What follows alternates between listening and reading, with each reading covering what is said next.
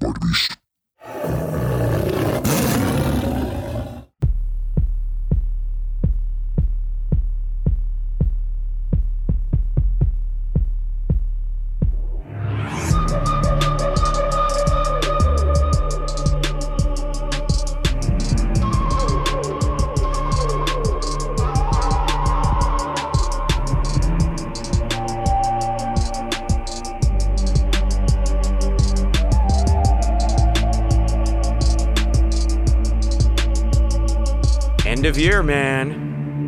End of the year.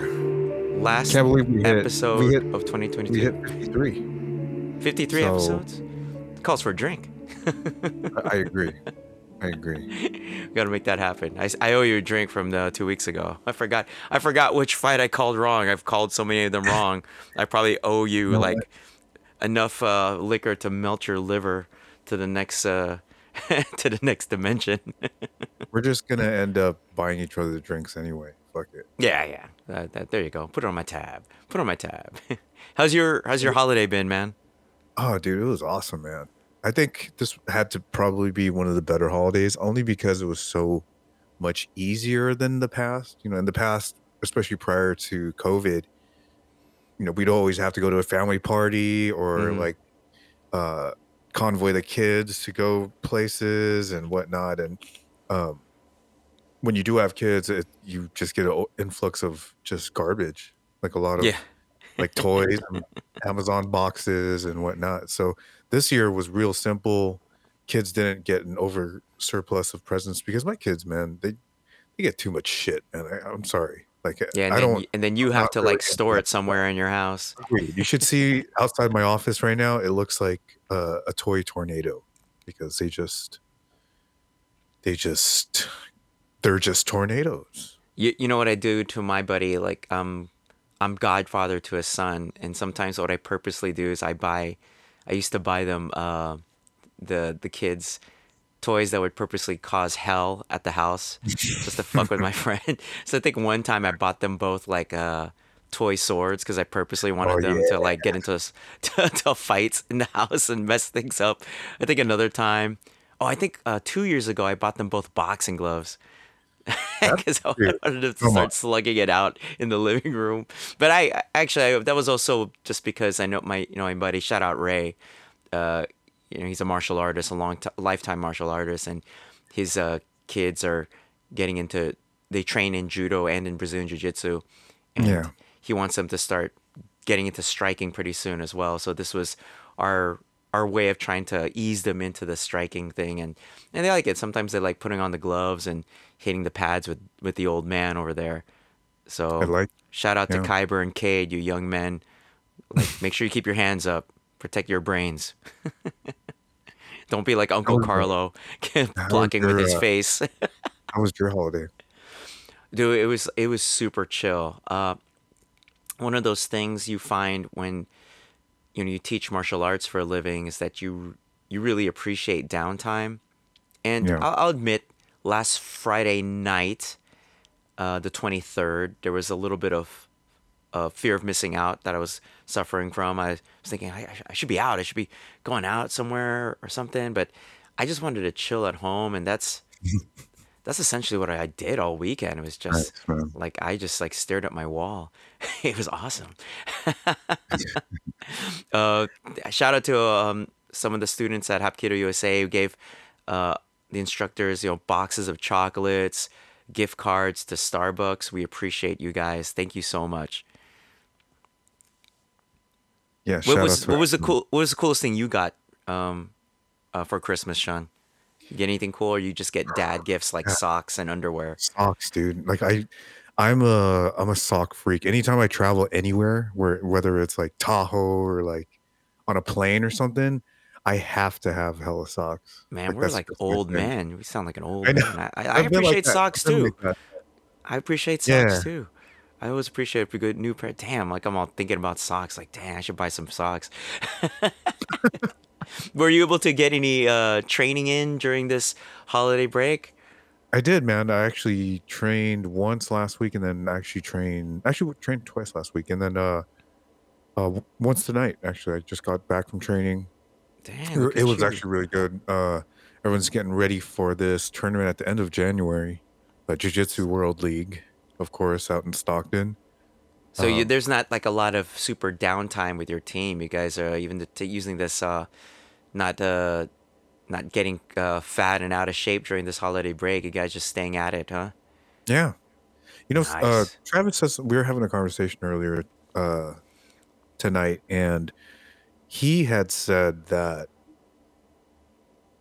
he, I mean, I don't know. Obviously, he doesn't listen to this podcast, but he said that Jiu Jitsu World League had more of a buzz, has more of like a crowd buzz than the actual Nogi World had. Like he was comparing the two, and he thinks that Jiu Jitsu World League is going to be the the next big big thing in Jiu Well, well, you know, one thing you could say about Jiu Jitsu World League is that they're consistently putting on events. So it's something that schools and students can depend on. And uh, I think one of the rules they have there is that if the division is super small, like if there's like three people in a division, Hmm. don't they guarantee you like two matches? Like they're gonna make you do round robin. And if you're gonna pay paying 90 bucks or 120 bucks, I, I forget how much the registration fee is nowadays. Like you want to have as many matches as possible to get that experience. Agreed. And so and they're getting a good reputation for that. Yeah, yeah. Um, not only that, they sh- they throw pretty much a show every month nowadays. It's Yeah, crazy. yeah, and that's what I mean. Like you, it's something that is like schools and students can depend on. They know like every two, every three months. Here's Jiu Jitsu World League. This is something we could we could gear up for, rev up to, make a Yeah. make it a focus. Um, something that could help you get ready for other big tournaments as well. So is that um, so you're not making your comeback for this one, this Jiu Jitsu World League, right? But there's one You know, uh, don't know. sometime next year. You're going, come on, wife, Sean, uh, stop my wife asked me about it today. She was like, because I told I told her that we were talking about Jiu Jitsu World League, and uh, she was like, "Oh, are you? Is this the one that you're going to be doing?" And I'm like, "Oh, you know, I don't know." At first, I was like, "I don't know if it's too soon. I don't know if my weight's okay. I haven't even Plus, you don't want to drive two hours to Stockton. That's the fucking thing, man. Like, I keep, I keep saying, "Hey, Jiu Jitsu World League. I know you don't listen to this fucking podcast, but dude, come back to the city. I know it's fucking expensive, but I have a feeling you guys can still do it out here. But I know it's expensive. That's the problem. Do it, do it a underground. Do it quote unquote unsanctioned. Where at Dragon House? Don't Or- don't don't get like a what do you call it? Don't get liability insurance. Make sure there are no EMTs or paramedics that you have to pay for there. everyone Just- has to bring their own proof of insurance. everyone has everyone has to bring their own EMT and paramedic. How about that? That'll cut the costs way down. Come on, Everyone's you gotta you bring their own everything. you gotta figure like every jiu-jitsu school has at least one medical specialist um Yeah. like that Like a- a attends and takes class like a nurse or something yeah, yeah. No, that Uh, was what do you- all right. Yeah, sure. but uh all right dude that's good to hear i've done zero training i've done zero okay. training and i love it year. He needs to train. well i'm, I'm back at it uh tomorrow i'll be hooking linking up with uh matt uh, my guys matt and ray over at um in the east bay and then uh going uh so this is getting some muay thai in and also i'm gonna see about hitting up one of our open mats over at Okayaldo Brazilian Jiu Jitsu one of these one of these days. Hopefully, uh, if anyone from Cojaldo Brazilian Jiu Jitsu is listening, if anyone wants to open up on Friday morning, I'm I'm around. so so make it happen. but I don't want to be in charge of it. I don't want to be the one opening up. I want someone else to open up. Are you going to be doing anything for New Year's this year? Ah, you know, I gotta be honest. Uh, I got hit up by uh, one of my old uh, my my friend and my Muay Thai coach Armando, who owns Somar Bar in Oakland, and he Yeah. he asked if I wanted to bartend New Year's Eve, and I was and I told him I said, "Oh man, that sounds like so much fun," but but much like uh, martial arts, bartending requires some muscle memory. I just got and I told him I, like bartending wise, I'm out of shape. Like like I know how to make Oh. everything, but to get the the the arms to move automatically, especially in a fast paced environment, I don't know if I would do very well. So What fuck? so I, what I fuck bowed are out. But da- but dang, it sounded sounds fun though. What's up? What did you ask? What are fucking what are kids now? What are they drinking nowadays? I mean, I know that a lot of kids are still drinking Hennessy. I know that um the younger generation, I, I don't know, you know, they're into White Claws or they're into all this other Yeah, like shit. wonder like ciders, hard seltzers. Uh, I you know people still drink IPAs. Uh, you know like Somar actually doesn't do a lot of club drinks. They do a lot of classic drinks, so old fashions. Manhattans. Uh, but again, these are drinks I haven't really had to pour in a fast pace, let it rip environment in two years. So, and I I, I think uh, working New Year's Eve would be uh, diving into the deep end, and uh, I'd, I'd make my fellow bartenders unhappy working so slow. So, um, but the last time I worked New Year's Eve actually was uh, 2019 into 2020 over at Somar. Uh, so shout out Manifair, shout out Samantha. Uh, we had a great time that night. So, uh, so all you uh, night industry folks, DJs, bartenders, waiters, uh, security, you guys working uh, on New Year's Eve, uh, have a safe night, have a good time, good luck, make that money. There's a lot of money to be Make made on New Year's. Eve for these night industry for these night industry folk. So, Especially uh, with like COVID like coming up or like kind of lift. Well, it's actually kind of rampant right now, but yeah, so people are gonna be still partying though. There are people that are partying, so it'll be interesting. I think people, at least here in the Bay Area, people are very respectful.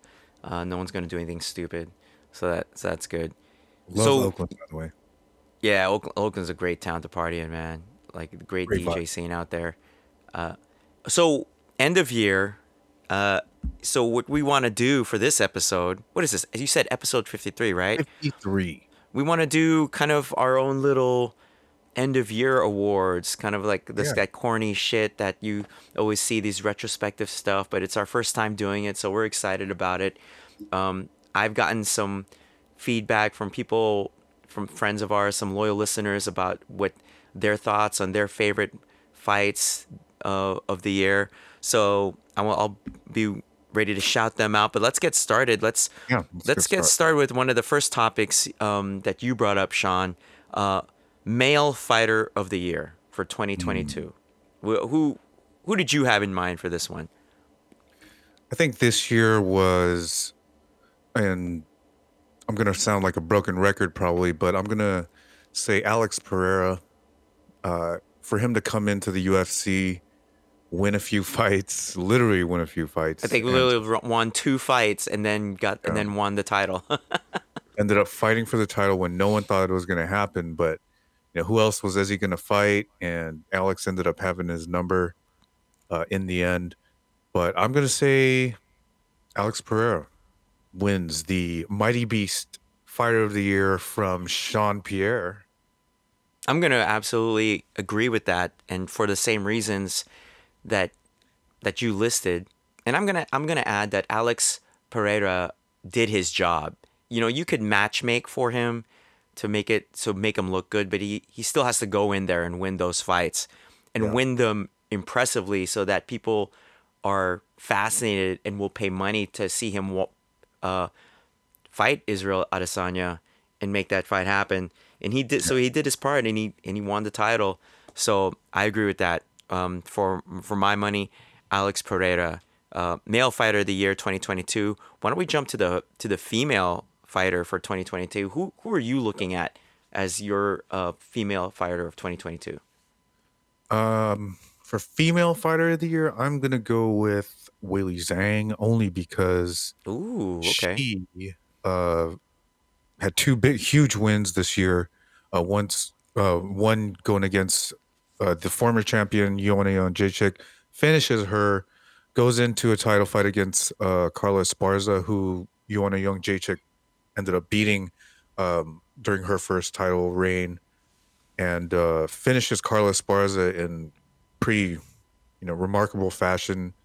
Uh, she you know is representing a whole country on her back and you know, she was also she she lost it and she ended up getting it back. So i'm going to give it to Weili Zhang uh, mighty beast female fire of the year. I'm gonna go with I'm gonna go to the PFL, and I'm gonna give my female Ooh, fighter of the year uh, award to uh, Larissa Pacheco, uh, the PFL women's lightweight champion and winner of the million dollars. Uh, you know, not only do you have to win your fights tournament style, but she ended it in the final. She had to face Kayla Harrison, who had her number uh, two previous times, and and she pulled out the the upset victory decision in the final PFL event of the year. And you could argue, or I argue, like you know, P- like Larissa Pacheco had her life changed by by winning that. Um, Yeah. So I'm gonna give my female fighter of the year to award to Miss Larissa Pacheco. Uh, we'll see w- what 2023 has in store for her. Yeah. Now, Sean, you're much better at this than I am. I have to admit. Uh, but you wanted to shout out like uh, the um, male and female newcomers of 2022. Uh, Yes. who, who did you who did you want to put a spotlight on that were newcomers, they're new rising stars we got to look out for that uh, that caught your attention in 2022? Uh, I mean, I wouldn't, you know, I wouldn't be a fan if I didn't say uh, Rosas Jr. Obviously, but uh, you know, not you a- basic not simp. I'm just kidding. I'm gonna you say, uh, simp. No, I'm just kidding. I'm just I'm giving you I'm giving you shit, dude. Sorry. I'm gonna say Paddy the Baddy, dude. Really? Yeah. Is he man. okay? So you so you think this was the year where he really arrived? Yeah, I think so. Uh, you know, like he was, he had fought in London. Uh, that I think was it like his first fight or something like that. But I think that was when Molly McCann. I don't know if that was his first fight, but Yeah, it wasn't his Yeah. first fight, but it was like a it was a kind of it was like a featured fought bout, yeah, yeah, wasn't like it? He, you know, he didn't even headline the card. and He was, he was the most popular fighter on the card. People were talking about him, wondering Yeah. like what type of performance he was gonna uh, give, and was he gonna show out? And he did on that card. I remember that. And look at him; he's already a millionaire, man. Like he's he has that Conor-esque, uh, you know, mystique about him, where you know he's filled with his own self confidence, and you know that's what makes him him. And he's gonna ride that until until You can argue he's full of a lot of other things too. Oh yeah, and you know he's he's doing a lot of it. Like he's doing a lot of it just because he has that platform. He has the attention. He has to be that guy while he has that type of spotlight. And I think he realizes that you know he, he's not going to be fighting for you know very long. Like he's already um, making more money than a lot of like ninety percent of all the fighters in the in the in the freaking And as a result of that, there are going to be a lot of uh, other up and coming fighters that are going to have Yeah. a, focus their their um, their scopes on on Paddy's head. So it'll be interesting to see what 2023 has in store for that guy. W- were there any female fighters that rose up through the ranks in 2022 that caught your eye that you think we we need to keep our eye on for 2023, Sean? Yeah, God, I wish I freaking forgot her first name, but her last name was Yaragui. She just fought, I think, uh, just recently. Her and this other fighter, they put on a really good show. I think she has a lot of potential to go far in that division. I don't know if it was 115 or 125, one of those, but um, I'm going to go with her. Uh, notable mention, I'd probably say. Uh, no, no. He's no looking at he right now. Sh- a just so you guys can't see. not winning. Yeah, yeah. If, all, I was about to say, Sean's winning. only he's just scrolling his Instagram feed. They're looking at who's the hottest one here, and then just saying, yeah, uh, this person. not winning. yeah, not. Is, well, as an aside, then Sean, who is who is your? Okay, we're getting really like fucking in the the sewer over here. But who is your dime piece of the year? Dime piece of the year? Oh, yeah, shit. your MMA dime piece of the year. you know, I'm still gonna go with He's gonna say Sean O'Malley. man, he likes that punk rock look. dude. If I just Uh, you don't have to answer right now. Okay, I'll- off the top of your head. Cortez for the year. It's, such an easy answer, man. You're so easy, dude. God, I'm gonna make you. I'm gonna make you uh, fight uh, Brian Ortega for the rights to be able to follow Tracy's uh. Instagram account, bro. you ready? You ready to fight Brian Ortega? You know, to get yeah, to get to Tracy, why not?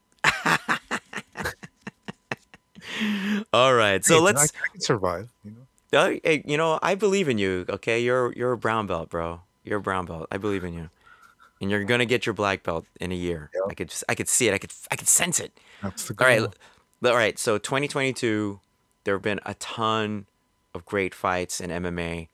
What is your 2022 fight of the year? Fight of the year. Fuck. I'm gonna have you go first. Oh, okay. So I'm gonna go to the other side of the world. I'm gonna go on to one on Prime Video for Christian Lee versus Kiamrian Abbasov. Uh, this is the fight that let Christian Lee become double champ. He moved up in weight. He almost got finished in the first round. He ended up finishing Abbasov in the fourth round. So it had high drama at the beginning of the fight and the end of the fight. And so I want to highlight Christian Lee versus Abbasov from uh, from earlier this year. And uh let and let um honorable mention uh my boy uh Anthony, uh, one of my teammates in jiu-jitsu one of my students in Muay Thai. Follow him on Instagram, guys. Anthony Wonton. Uh, he says that his fight of the year it was Teixeira versus uh, Ooh, Franska. Prochazka from UFC 275. And I think like there are a lot of people that would agree with him on that one. Yeah. Um, in the boxing realm, uh, my guy Tavita, who lives out in Sacramento, he's a big boxing fan, and he he felt like his fights his fights of the year in boxing was uh, Devin Haney versus Kambosos. And Haney dominated both of those fights. Ooh, Kambosos is just not fast enough for Haney, uh, so just but it just cemented Haney's place. How about how about you? Any, does that kind of stir any uh, ideas in Yeah, f- yeah, fight yeah. of the year for you? I'm gonna go with Oliveira versus Gaethje for the vacant Oh, lightweight title. That one had uh, high drama too. Missed Yeah. weight. Charles Oliveira misses weight, so it makes him ineligible to win that title. So he had to go out there, put on a motherfucking show. He gets fucking dropped by those Yeah. fucking crazy hands by Justin Gaethje, but look what happens. Gets his fucking back. Justin Gaethje tries to get up. You know, he does really good at like kind of getting, trying to get a wrestle up, but then he ends up getting deeper into the back take. And uh, hmm yeah, Charles Oliveira. oh, that's that's a good one. That's a good one because that kind of s- cemented that that had people talking about Charles Oliveira as he was a like fucking a super like an all time great that with that type of performance. Dude, Um, that so type of fight. I, I'm ex- yeah, I uh, I'm looking forward to see if he could make another um, serious run in 2023. you can. Hopefully, gets a shot at it. What about knockout of the year? Ooh, knockout of 2022. I, I I have a feeling I know what the answer of this Mm-hmm. this is from you, but because it's a, an answer that I got from a lot of people that hit me up on social media, hapki1 on Instagram, folks. Uh, but I'm I'm curious to hear what what your thoughts on So knockout I'm, of the I, year. I have actually have two. I'm gonna say I like it. two Okay. types of categories. I'm gonna say as far as like finesse and um, just technique and and luck. I'm gonna go hmm with the Tony Ferguson, Michael Chandler uh, front kick knockout. Oh, that's a good one. Good one, right? But then That's a. Did you say luck? Did you say luck? uh, I mean, dude, how you gonna fucking land that? You know, that's Front kick is the first dude. kick you learn in martial arts, man. Come on. All right, Yeah, all right. I'm not. I'm just giving you that. shit. I'm just You giving. know, he's That really this is true. that. No, you are absolutely right. That was that was something I don't think anybody. I don't think Tony practiced to defend against a front kick um, to the face From from Michael guy, Chandler too. from a shorter guy.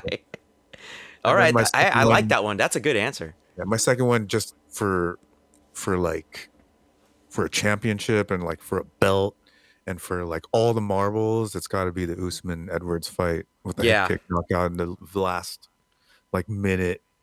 That was just such high drama When Edwards was clearly losing. For Yeah, him to and for him to have the same pop and for him to be able to finish him with a head kick. I mean, it's hard enough to land a high kick to the face, like and it didn't even look. You know, it didn't even look desperate. It looked it absolutely controlled and technical and balanced. You know, that that was my answer for knockout of the year and was also the the answer that Anthony and Tavita uh, said was their finish of the year um, uh, off of social media. So thanks for that feedback, guys. We appreciate you that. There, like, let's can I can we go on to uh, kind of an offshoot of that? What was your Mm. submission of the year?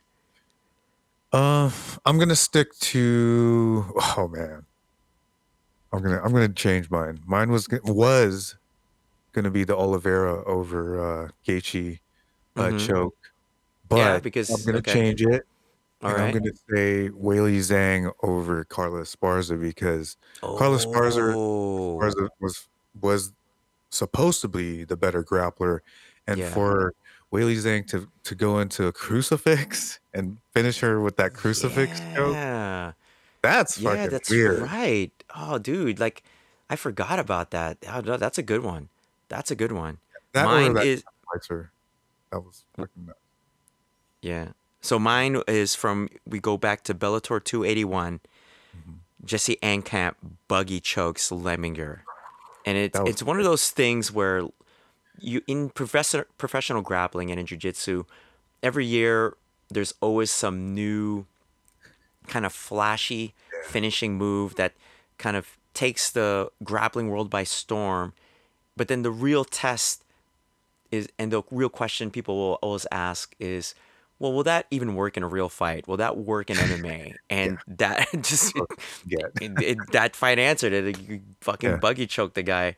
So big ups to uh, Encamp for making that happen. Uh, I think I want to honorable mention a couple of other finishes if I can.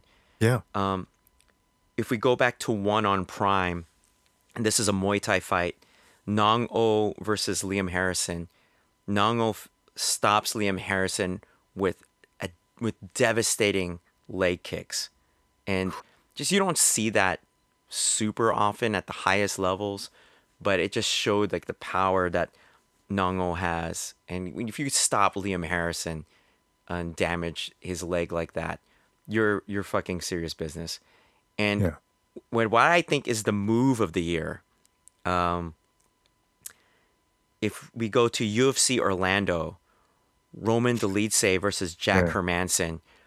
Roman Dolidze is underneath Hermansson, goes for this kind of inverted triangle. Hermansson shakes out. Dolidze rolls over, gets a calf crusher position, puts Hermansson on his stomach while still holding the calf crusher position, and TKOs him out from that. That is the probably one of the coolest finishes I've seen in MMA in years. So shout out to Dolidze. That shit had like all jujitsu enthusiasts, especially 10th Planet guys. They were, Oh, they probably like They all all creaming in their spats. they're just like, oh god, did you see all those shit? all those board shorts have to go into the laundry that same night. Ugh, it smells like Clorox in it. Um, what about main- um main event of the year. How about yeah, that? what, what do, I, I want your thoughts on this. There's like there there were Yeah. a lot, and my, my problem with this, for me, my my struggle with this is that I'll suffer from recency bias. So Oh, I'll look whatever at was the like yeah, like I'll well I'll look at the most recent event and like from top to bottom, it's like oh it seemed like a lot of action. I'm I'm for sure I'm gonna forget great events from earlier in the year. But is there an event in particular this year that stood out to you, Sean? Yeah, I'm gonna go with. I'm gonna go with that one championship card. Was that the one on Prime Video 4, the Yeah, one headlined by Lee and one- Abbasov? Yeah, I'm gonna go with. It's a toss up between that and then that one that was recent with when uh, the UFC where uh, Paddy fought recently, and uh, there was like n- ten finishes. They were short too, and, the, and then the main event. Oh, and then the main event and the co-main event were like a judges. Yeah, they were shitty. Decision. Okay, say that one. that's a and good one. uh, and then there was another UFC where, man, it was just. I think maybe that that early early UFC London card was pretty damn good. I'm gonna go with the finals this past November, the PFL. You had That's a good one. Like six, essentially six championship fights, and everybody showed out. I thought everybody showed out. I thought you saw a number of fighters that overperformed in a sense they fought better than they actually are, but they had to do it in order to win their fights because they were underdogs going in. Yeah, yeah. Um, there were a couple That's of great. uh, there were a couple of fighters that proved me wrong. Some strikers that I thought would absolutely get man like handled in the grappling that actually did much better than I thought. Uh, and so like there was just a bunch of surprises for me on that card. So i am gonna say the the PFL championships from this past November will be my MMA event of the year. Very what cool. what about what's your favorite uh, on the mic moment of the year that's martial arts related, combat sports related? Um, I'm gonna say when when Lee won that second belt Mm. on on on one championship on Prime. I think what got me the most was like he you saw in his face like he knew he was in a fucking in a really tough fucking fight and Yeah, he was gonna have to fucking dig in to get that win. yeah and for him to pull it off and for him to kind of just be like those that family man like like I said before man I didn't really I wasn't really too keen over the the Lees except for Angela because she's super hot or whatever right but they keep getting better So basic. and I doubted Christian Lee for for the longest time, and he pulls off that win and wins champ champ status in a fucking higher weight class. How can you Mhm. fucking doubt that fucking family, man? Like they got, they're already fucking fighting at like 14 years old. Like they've already had like amateur fights, and it's like, man, I do remember that. Yeah, that post fight interview was very emotional for him. It was, Uh, man, and it, so that I, it, got everywhere. Man, What a fucking crazy turn of Uh, events. my favorite on the mic moment was a recent one. Again, this might be my recency bias, but this is we like weeks ago we talked about how Paddy Pimblett won that that controversial, I would say, Yeah. uh, uh, split decision against Jared Gordon, and you know one of the things that you get to do as the winner is you get to go up to the ESPN post fight show and talk to the analysts at the desk. One of the analysts is a former bantamweight champion, Dominick Cruz, and basically Ba- Dominick Cruz, while interviewing Paddy in a very classy and clinical way, essentially told Paddy that that he thought he lost that fight. Clearly, just- He did it in a good way, though. he said it right to his face. But he did it in a good way. He did it. He was very classy about it, and Paddy actually answered it very classily as well. He didn't get super defensive about it. Uh, he answered very matter of fact. But I just thought that was super. Dominick Cruz is a real one for for for saying that right to a fighter's face, and I like it. I so that that's the that's the moment the on the mic moment that that stood out uh, to me um, from this past year. Nice. Um, uh, let's look forward a little bit to um, 2023. This could this will be kind of a quick one, but what Oh. fight do you want to see in 2023 materialize? And I'm not talking about ones that you know that are gonna happen that have already been signed. uh, Or, or just right in the pipeline that are obvious. I want I want to know like your like MMA fight wet dream for 2023, Sean. I want details. What are they wearing? One fight I really want to see is I want to see, I want to see what Weili Zhang can do at 125. I want to see Oh, her okay, moving wanna up see in weight. fight. Maybe one fight in in that weight class, and then fighting for the title. Against Shevchenko specifically. Yeah, because no one, no one else is fucking with Shevchenko. Might as well throw everyone. I don't know, man. At flyweight, her. some of these women coming up at flyweight, I think it'd give Shevchenko like some problems. There's some strong women coming up there, but I I like the call. I think stylistically, be a fascinating fight. Um, I think that would take the women's division into like a, because you know how in in one, you know you got Stamp, you got like, you got Angela Lee who used to be a champ champ, and you got uh, all these Muay Thai fighters. Dude, it's you, you kind of need that group of like really good female fighters, and I think that type of fight would put a lot of shine on both of those weight classes. I mean, it is already. I mean, that those two weight classes are pretty fire. Um, but you don't see a lot of finishes. That's the thing, though. But those well, they're two, all in great shape and they're all have such good technique. It's hard, but uh, that's a good answer. That's that's a that's a good answer.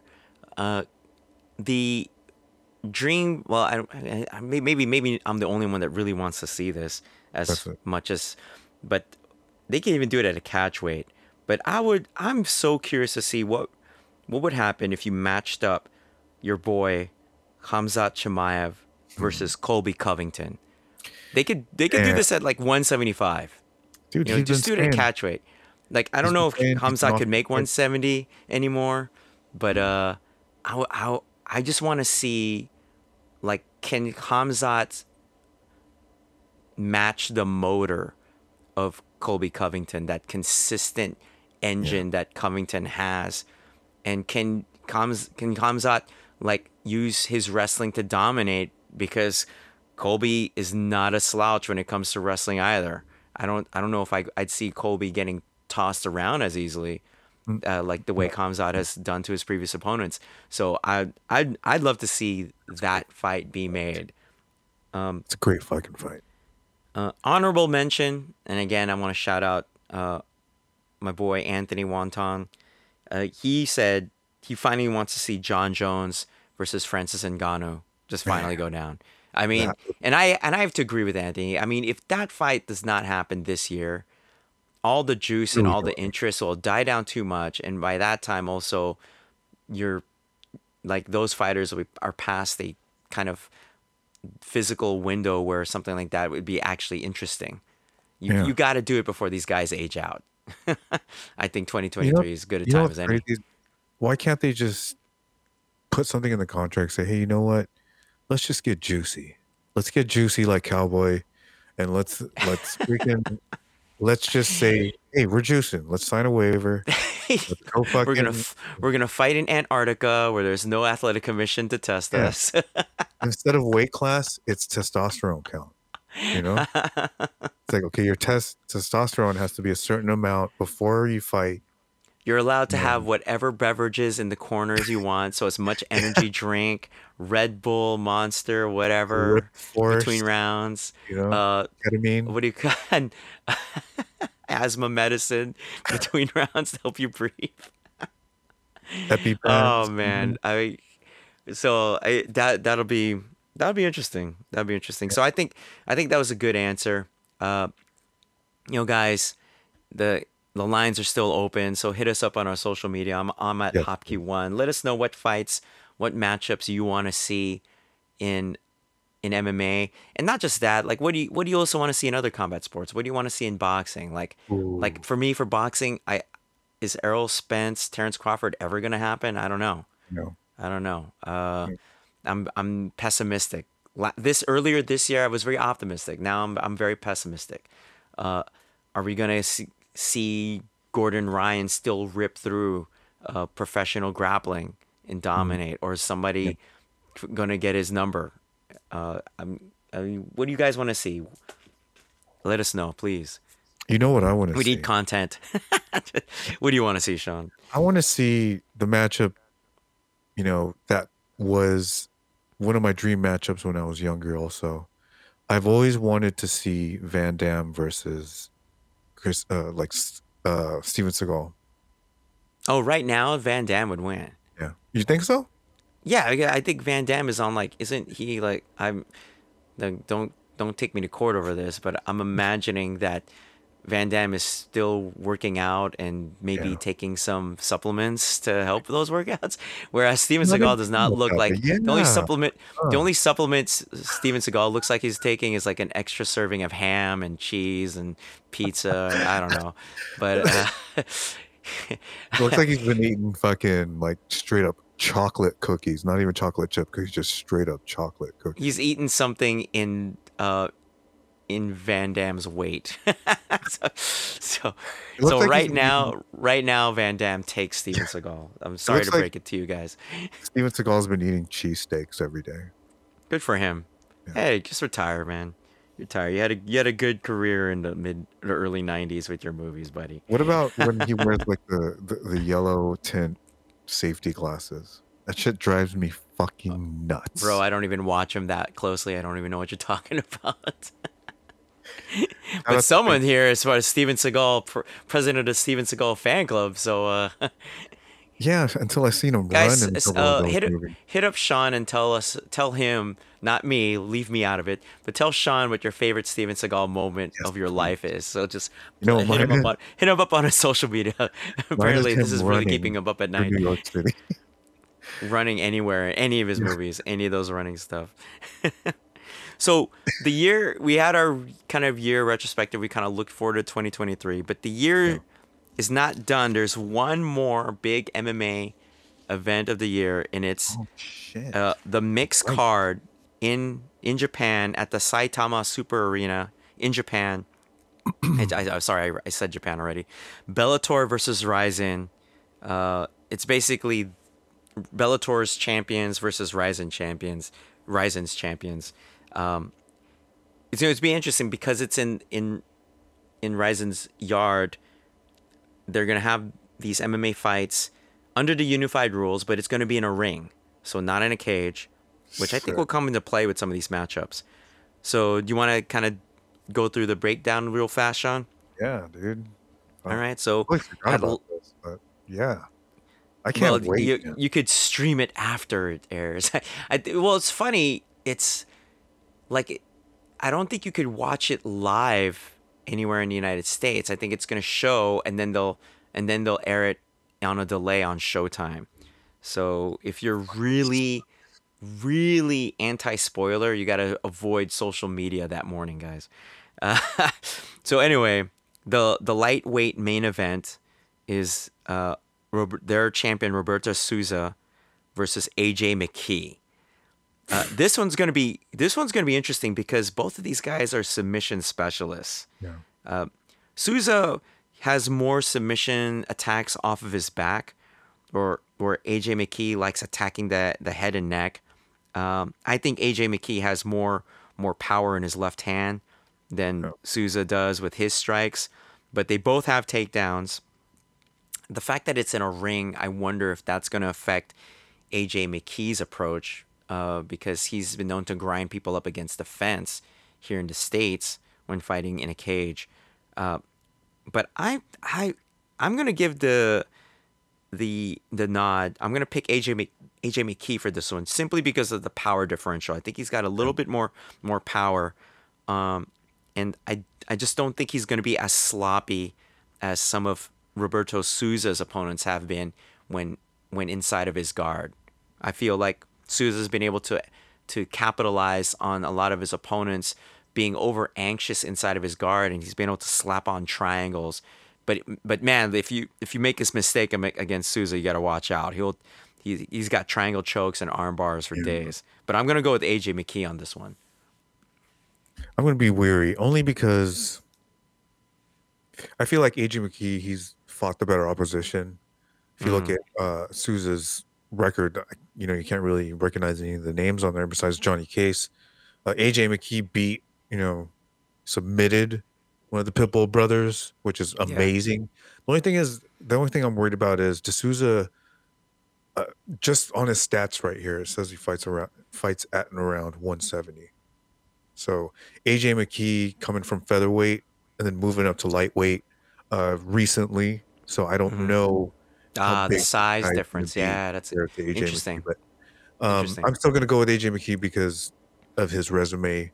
But don't you know? Don't get me wrong. Like I Don't might get that don't don't moment. bet. Don't make your bets based on what we just said, guys. Is what he's trying to say. Right.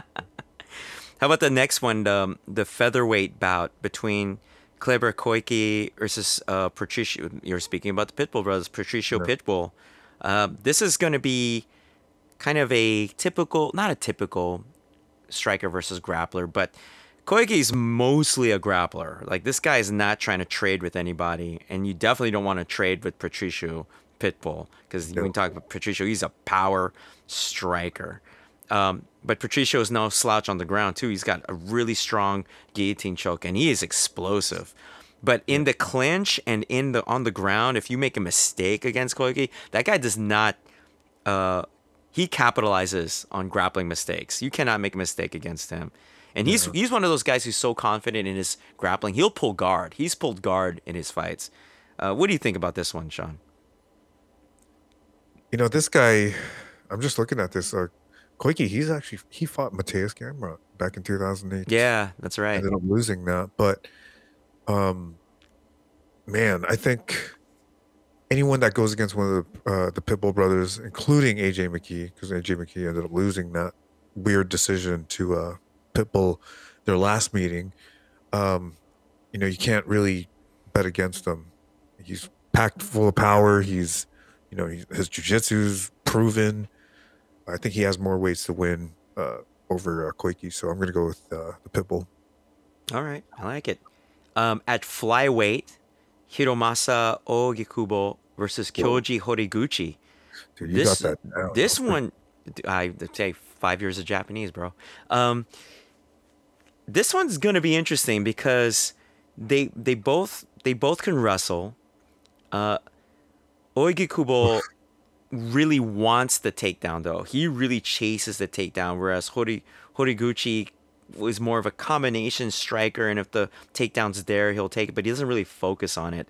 Um, but he's more of a combination striker. Uh, I think because that this is going to be inside of a smaller ring, this might be uh, Ogikubo's advantage here, and so I think I'm going to go with with uh, the Rizin fighter Ooh, for this one. Just simply because a smaller smaller ring, I think he's going to be able to kind of trap Horiguchi. Now Horiguchi with the combination strikes, you know, he could he could put he could put Oigukubo down. Um, it's going to be a close one. This one's this one's is is interesting to me, but I'm gonna I'm gonna go with uh, Ogikubo. nice. Um, I'm going to go with uh, Koji Horiguchi only because I've been a fan of his for a while. Uh, th- this is actually a rematch. I remember you used to shout it. I used to shout him out a lot. Yeah. Oh, they used they fought before. They fought in Oh, 2018. Interesting. where um I guess Horiguchi took a unanimous decision. Uh that but I mean that's a long time ago. But Um was that in oh, th- was that in a, a cage though in, in Bellator? that's a good that's a good question. It was actually Rizin Saitama. It's like it's Oh, it was oh a second one. Uh see, Rizin so that so this one I'm thinking Ogikubo is gonna want revenge, so he might be coming in, be hard. really disciplined about trying to chase that takedown, and that's what And I right would now, do. yeah, and right now isn't Koji Horiguchi isn't he like a really big name right now? I think because he had a, f- a couple of fights where he had some crazy finishes recently, and you know both these guys are really ugly. I mean, their freaking ears are so they look like. And this is and none this is the way you want to Uh, examine fighters, yeah, guys. Look at their attractiveness. Look none at of them their are going to be winning uh, Mr. Wonderful pageant. How. So ugly or attractive are their tattoos? Are their shorts really tight or not? These are things you need to yeah, look for in a fighter, guys. all their Any sponsors on their shorts. yeah. Oh, any any other uh, fights on this particular card that you're looking forward to? Yeah, I feel bad for whoever's fighting Juan Archuleta. I think it's a Korean Soo Chul Kim. I mean, Juan Archuleta's top tier. Yes, that's right.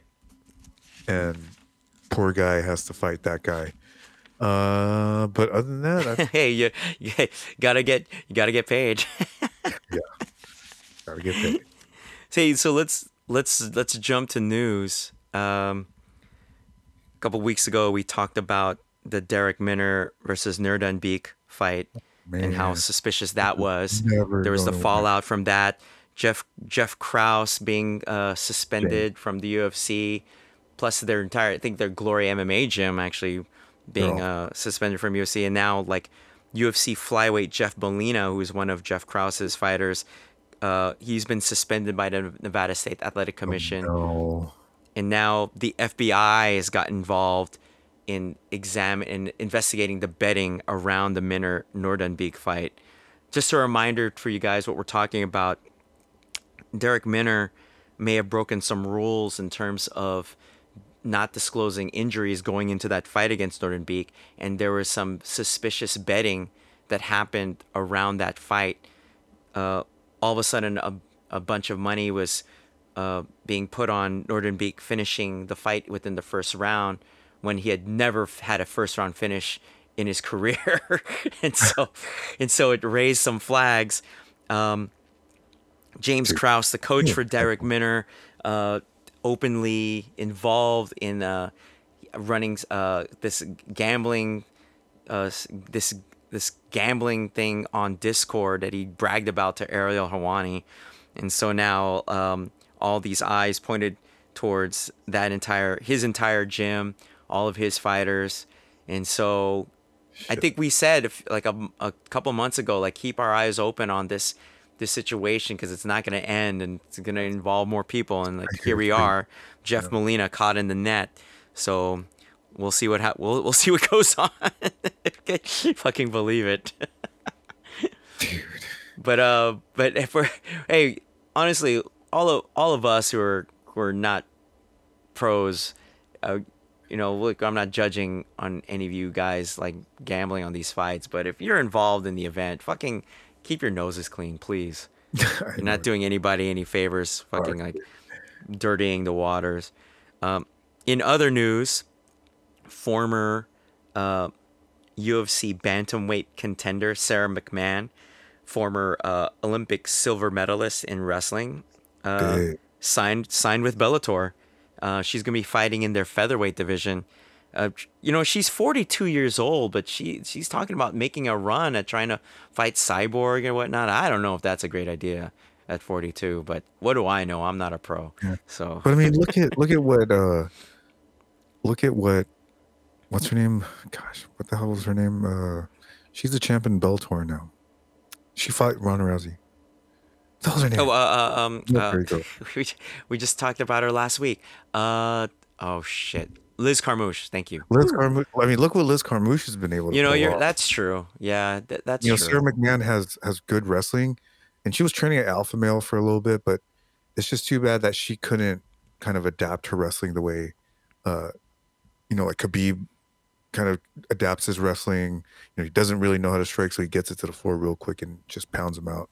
I wish you know she was that type of fighter and and I think she has a pedigree of wrestling to become that but uh, you know she's 42 years old. Not sure she's going to be making her I mean she probably could make a run for the title cuz it's you they probably don't have anyone else. They they probably promised her something like look we're going to match you up with someone who's going to make you look good and then we're going to give you a featured bout where you can make some money. So hey yeah. you know get get paid you win you win. Before we go into the kind of the last news item, is there anything else in the news that caught your eye before we talk yeah, about man. this next thing? How about Saenchai coming back? Coming, I mean, this guy's a fucking vampire, man. Oh, Saenchai, uh, all-time Muay Thai great, folks. If you don't know, guy, look him up on YouTube. He's half his age, dude. It's fucking half crazy. his age and a head taller than him, and he knocks them out. It's crazy. He's got this. He's his like I remember when I first saw him fight like on online and I thought, man, this guy's exciting, but he's got such an athletic style. There's no way it's going to age well.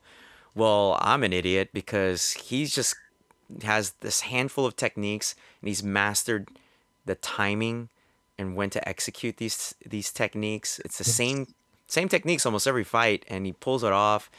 Um, so man, that guy's an all time great. Yeah, Saenchai, man, fuck. Have you been watching any of this karate combat? Yeah, um, uh, one of uh, my uh, my fighter Matt actually turned me on to one of the the the guys on there, uh, Gabriel Varga, um, who's got some. He has he shows some techniques on his Instagram as well. So check it out. Some good stuff on there. And dude, mm. karate combat's fun to watch. I saw some some just uh, some Instagram profiles of some of the fighters I think this dude named Erickson or something like that. Like, uh, he's some Asian guy out, I think in California, and, and he he kind of went famous or viral for uh, some of the stuff he does on Instagram, where he's like kicking bags, and people were claiming that his videos were uh, sped up or whatnot. But I saw his. I think he's like two and zero oh in karate combat. I saw. I went through his. I went through a deep dive onto his Instagram, but man, that stuff is. Crazy. So is he as fast? I, he is, man. Like the guy's got some skill you know, it's a more traditional style, and uh, he's pulling mm-hmm. off some really crazy combos. But uh, one of the yeah. things that I was wondering about is you can punch to the floor uh, to a grounded opponent. Yeah, you have a you have a certain amount of time that you can do it. I believe, if I remember correctly. Um, That's yeah, so you could throw cer- certain yeah certain throws are allowed, and then you're allowed like basically essentially ground and pound for a certain amount of time. Um, and then I believe some of the other rules are something like you, you can't you can't do straight kicks to the leg, but you could do round kicks to the calf. Mm. Like you could do round kicks below the knee. Uh, and I, t- I forgot some of the other things. I have to, I have to go into the the details with it. But I, I like the rule set. It kind of it pushes the action Yeah. and it really awards it awards risk taking. So you see a lot of these fighters trying some of these spectacular spinning attacks that you don't see a lot in some of the other combat sports. that. Uh, and the, uh, what do you think about the the the fighting arena? They kind of fight in kind of this little pit like thing, a not a ring, not a cage. Yeah, it's like an inside of like a, a crater.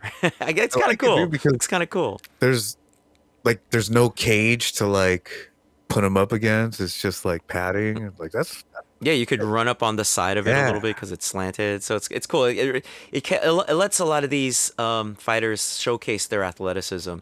Uh, so it's a it's a fun format. So I, I like it. Maybe we I like it. I'll start getting start getting into we'll, we'll start we'll start getting more into it. Yeah. We'll start, start getting. I'm, I'm gonna throw you inside too. Throw you Sean, Sean in karate combat. so um, you know, I know this is a weird segue, but we would not be an MMA podcast if we did not mention and acknowledge that uh, the MMA world lost another yeah. uh, person that helped pioneer uh, modern MMA as we know it, uh, Stephan Bonnar, uh, gone at the age of 45.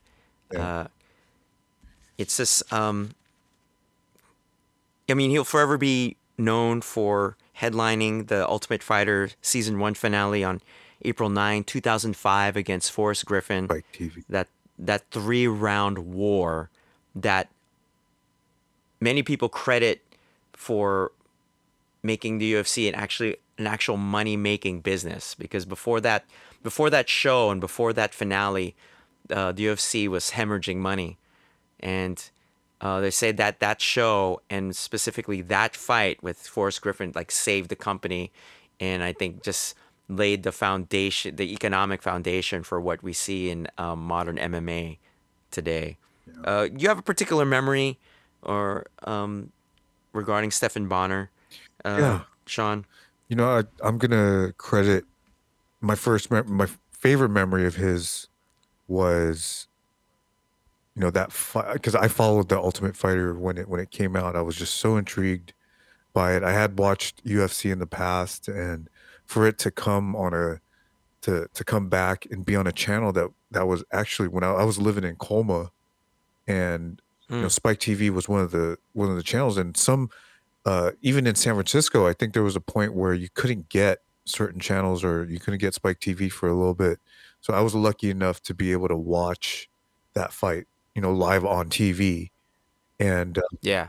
it, it was cool because you know for me i thought it was just a good scrap i didn't think it was going to change the last the landscape of mma like the way it did and um, That's because you're a Yeah. longtime fan. You, you and I are both longtime fans. But when you look at it through the eyes of someone who maybe have never has never seen mixed martial arts before, and maybe not so much of a combat sports fan, I remember watching it alongside my my brother, and my brother wasn't like a big MMA fan at the time. He, he was aware of the Yeah. UFC, but he wasn't. He didn't follow it. But this fight with Forrest Griffin, like he gave it props. He was like, "Holy shit, this shit is dope." yeah I was like, "Yeah, you know, this sport is is awesome." And I mean, and and like who who would have known th- that this would have been the result, uh, like what the UFC is today, just based on Yeah.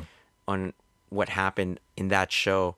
You know, and it, it just it just goes to show, like you know, you could talk about working super hard and uh, but sometimes it's just pure luck because, I mean, I don't think you could have matched up a better pairing yeah um, for that finale than Forrest Griffin and Stephan Bonnar because they're both going to be in shape. They're both not known for being knockout artists. yeah so it's gonna be Uh, so they were going to go to distance, but they're going to try and they were going to scrap. And they both, and Forrest Griffin especially is known for having like a hell of a hell of a fighting motor. Um, I was actually rooting for Stephan in that fight because uh, I remember he had like a, um, a traditional martial arts background Yeah. before getting into professional fighting. So I was kind of rooting for him. He, I think, he even threw a spinning heel kick at the end of the third round just for good measure. Um, so I'll always remember that. So you know, our condolences to Stephan Bonnar's family and all the all all of his friends that miss him. I know um, the past couple of years haven't been easy for him. Um, he did a foray into pro wrestling as well.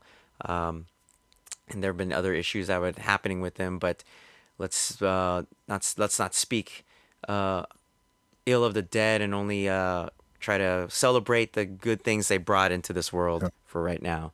You know, what's a cool tidbit about Stephan Bonnar. I heard that he had a child. He, you know, he had some children. I don't know if he have children or he had, he had a child, and Mm. he actually named his son Forrest off of. Oh, yeah, really? so he has a son named. I didn't know that. That is cool as hell. You know what I mean? And, and you know that speaks to how MMA changed his life. You know, like you know, say what you say towards the end of his life. You know, he made a couple mistakes, whatever. But you know, without him, MMA wouldn't be where it is today. Without him. Yeah, I don't think some of these guys will be making the kind of money they are now. Of course, you know, you know, we hopefully mo there's more of that on the way. Um, and uh, I mean, it laid a hell of a groundwork for what people would expect out of an Ultimate Fighter finale. I'll tell you that. Yeah. Yeah. when some of the other finales the following seasons kind of didn't live up to uh, Griffin versus Bonnar, it was kind of like, oh, really? it's just like, yeah, it's kind of two a, people gonna some the of it, it was kind of a high Yeah. bar they set those guys. Yeah. I mean, Ultimate Fighter's come a long way though. So yeah, I mean the production, the the quality of fighter, it's a it's a hell of a thing. So, Yeah. yeah, rest in power, Stephan Bonnar, man. Hey, so what have you got going on for the rest of your week, dude? so New before the Year's Eve is coming up, guys. I think it's the weekend or something like that. Yeah, that's right. Saturday into Sunday. You know, I think we're my wife and I will probably, hopefully, have my parents take care of our kids. We're probably not going to do anything crazy. We'll probably just go to a restaurant, get pissed drunk, and then have. Have sex in the bathroom? No, I'm just kidding. But I mean, other than that, I mean, for the rest of the, I mean, I'm, I have a couple of projects that need to be finished. But dude, what a fucking year! What about you, man? It's been. Uh, I'm gonna try to get some training in this week, so hopefully that that pans out. Uh, and then I gotta double check with uh, family in terms of specific New Year's Eve, New Year's Day plans. But I'm gonna try to make sure I hit uh, some good training this week. Try to stay healthy, um, and I'm excited for the new year because um, got some plans for our students to try to keep teaching some great classes for them. And uh, so let's go 2023. I'm ready. I think I'm ready. Nice. But not not don't go don't come over too soon 2023. I, I am enjoying my vacation right now. I am enjoying don't so don't move too fast, but I am ready for 2023. 2023 when it's here. Can't wait, man. Like next year is going to be great, guys. The podcast is going to take uh, lots of level. We're going to level up next uh, year, guys. So we got a new theme song coming. We got some oh new, shit. hopefully some new merch that's going to be more consistent, and um, hopefully, you know, we have plans of doing more episodes, like little mini episodes here and there. But that's you know that's for us to figure out, and we can't wait to show you guys what we're going to come up with in the next what in the next episode. So our next episode we're going to be in 2023. Can you guys believe that shit? And uh, again, thank you guys for listening, and thank you guys for subscribing. You know, we, we love all the the feedback and all the communication and all the uh, the community that we're trying to build. I think 2023 is going to help us build a bigger community, and we'll get more and more and more intuitive and more uh, involved in the MMA community. Hell yeah, couldn't have said it better myself. So I so just listen to what Sean just said and just imagine I said it and that's that. There you go. That's what I wanted to say too. I can't believe I said that. Boom. Um, anyway, so don't forget to hit that subscribe button, guys, and don't forget to share the podcast. Don't forget to like it as well. Don't forget to follow us for, on our social media. Mine is Sean underscore P underscore, and yours, Carlo. hapki1 on Instagram. 2022 is coming to a close. Please be safe uh, on your party ventures, and don't forget to uh, check out uh, all your martial arts schools out there and give them a good shout out because they have also had an amazing year going through COVID and whatnot. Uh, Magala Jiu Jitsu out in San Francisco, uh, Fight Culture in Daly City, and Omni Omni Movement out there in Hercules. I'm over at Hapkido USA in the Sunset District here in San Francisco. We're with Kohaldo Brazilian Jiu Jitsu and our Golden Pizza Muay Thai team. And also uh, big love and a happy new year and a big gratitude to our friends in Oakland at Pacific Ring Sports. Hey. And I know there's uh New Year's resolutions uh coming up for everyone. I don't fucking technically do that shit, but uh, do something good for your uh, family and put your kids and try some martial arts. There's a lot of great martial arts programs, uh, especially like Hapkido USA, where they have multiple martial arts that your child can um, experience and kind of pick and choose to what he is he or she uh, would like to do. Uh, there's also, you know, very specific gyms like Magala Jiu Jitsu, and uh, there's places just like Wooden Man for Muay Thai and all that stuff. So, do yourself a favor. do your- Evolve MMA, yeah, South San Evolve Francisco. in South San Francisco. Just do yourself a favor, get your kids uh, into martial arts and get them off those goddamn tablets. and do us a favor, guys. You're celebrating this weekend. Yeah. Uh, be safe, please. Yeah, use those Ubers, man. I know there's going to be some crazy prices, but Yeah, don't be a shithead driver, please. That's right. I'm gonna sick Sean on you. Happy New Year, Sean, everyone. Wish Sean he'll hook you. Happy New Year, guys. Peace.